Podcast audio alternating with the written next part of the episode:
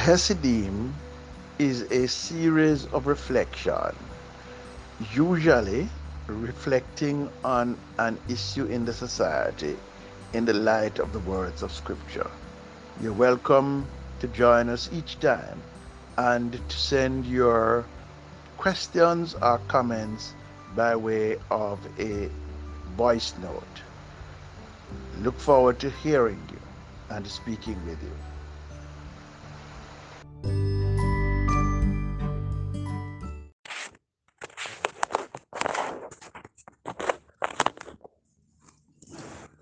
Psalm 62 is not a well known psalm. Its purpose was entirely liturgical, to be sung by a choir during worship.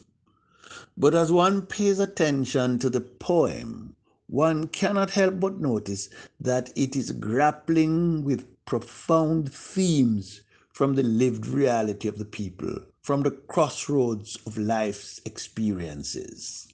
Its theme is to call on people to trust in God at all times, and it is to point out the vain project of believing that power is everything and that wealth is everything. It says that power and mercy belong to the Lord. Listen to how the second half of the psalm proceeds. It says, Yes, my soul rests in God. God, my hope comes from God. Truly, God is my rock and salvation.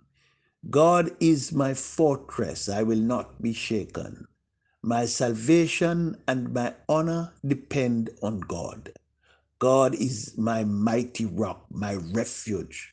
Trust in God at all times, you people. Pour out your heart to God, for God is our refuge. Surely the lowborn are but a breath, and the highborn are but a lie. If weighed on a balance, they are nothing together. They are only a breath. Do not trust in extortion or put vain hope in stolen goods.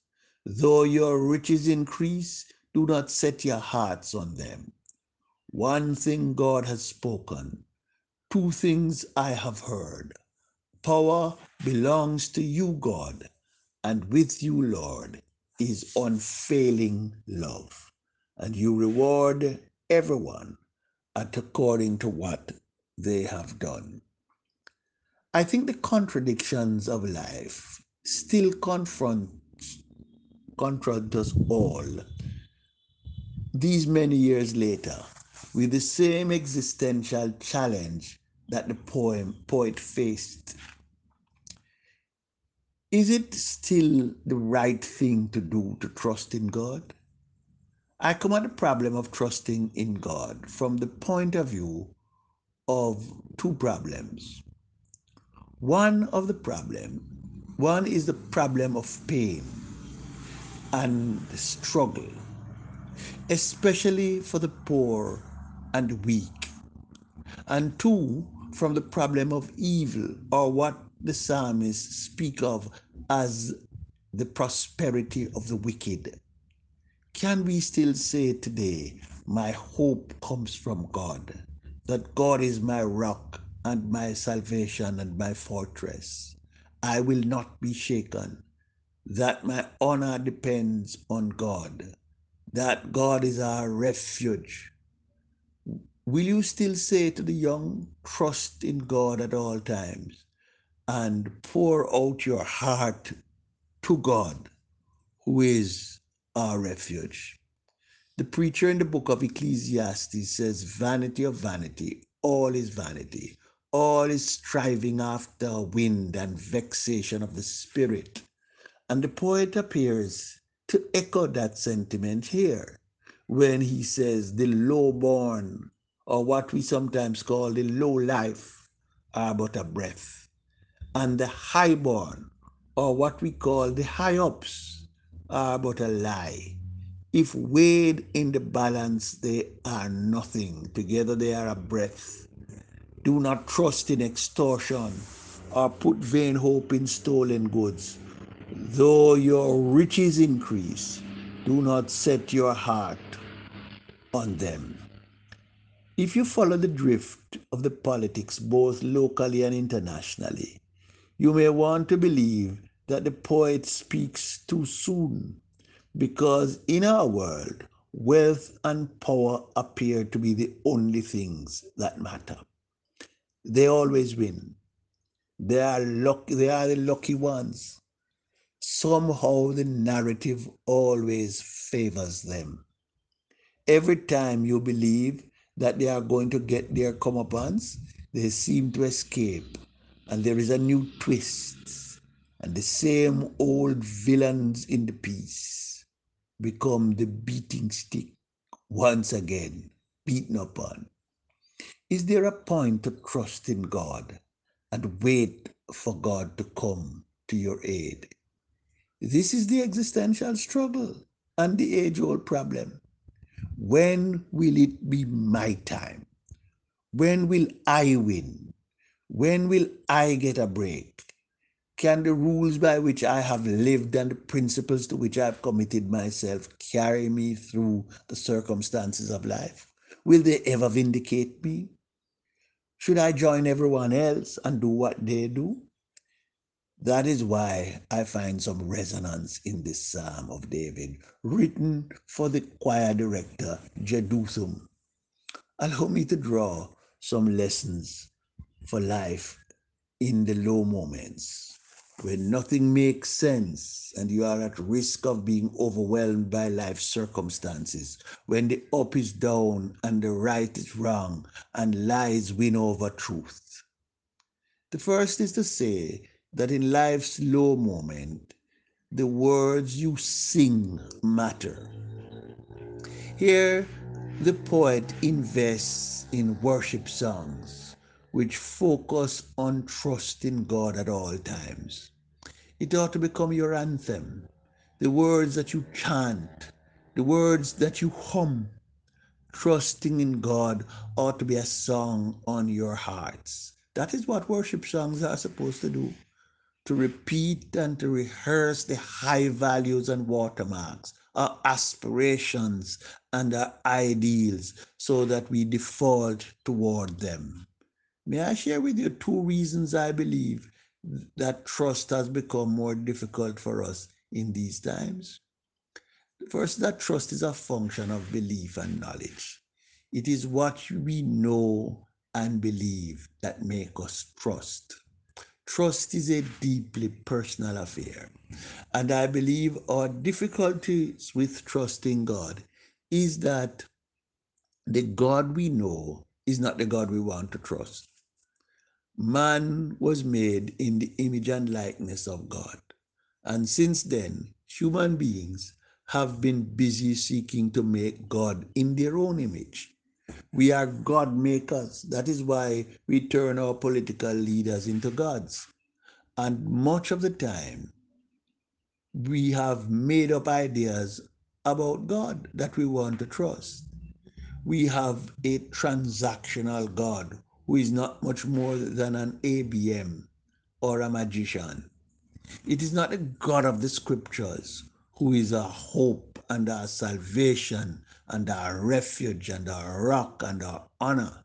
It is a make believe patsy who is as insular and as parochial as we are, not the God of ocean and skies or continents and either islands, not the righteous God who is above all and over all. We have reduced God into a household charm or a mere slogan, and we find it difficult in the up and downs, the rough and tumble of life, to turn to this God because our God is too small. The God of the Bible is a big God to whom belongs power, all power, and from whom comes mercy, and with whom there is a reckoning for what we have done. God holds us accountable, but God does not reward us as our sins deserve. When that is your God, you can trust God in all circumstances of life. You can say, like Job, though God slays me, yet will I trust God. The second problem we have when it comes to trusting God is this sense we have of ourselves that we have a right to certain things and that we deserve them. And that is our approach to life with this sense of entitlement. Every now and then, we must remind ourselves that we brought nothing into this world. And everything that life brings our way is a gift for which we must be grateful. We should also remind ourselves that do not care how difficult are the difficulties we have. There are other people who face much greater difficulties. So we also have to be thankful that we are only dealing with the problems we have. Imagine if you were in Gaza today when the pandemic was having its way with us. We thought it was dreadful, but then we saw what it was doing to India. And we have to be thankful that we are not there. We have a weekend lockdown, but in Ontario, Canada, they are on full lockdowns for the next few weeks. We set our sights on certain material comforts and things going certain ways, and we believe that we ought to demand them because we deserve them. But where did that come from? And on what basis? Why us? And why not others? And why not all others? In the hardest places and most difficult circumstances of life are some of the most profound lessons and some of the best opportunities to discover our strength and our resilience. Why should we deny ourselves the learning and the growing? Often we see something and we say it is good for us, we should have it. And it may well be. But deny ourselves of that very thing and it may expose us to what is not merely good for us, but what is best for us. So we have to be humble and we have to become more open. We do not know as much as we think we know, and we are not deserving or entitled to what we think we are deserving. To trust God is to trust God's judgment. To trust God is to trust God's timing. To trust God is to desire to do God's will. So I put the song on my heart today and invite you to put it on your hearts as well. No matter what, and no matter what evil people do and what evil is doing in the world, let us trust God at all times. Let us pour out our hearts to God, for God rewards everyone according to what they have done. Amen.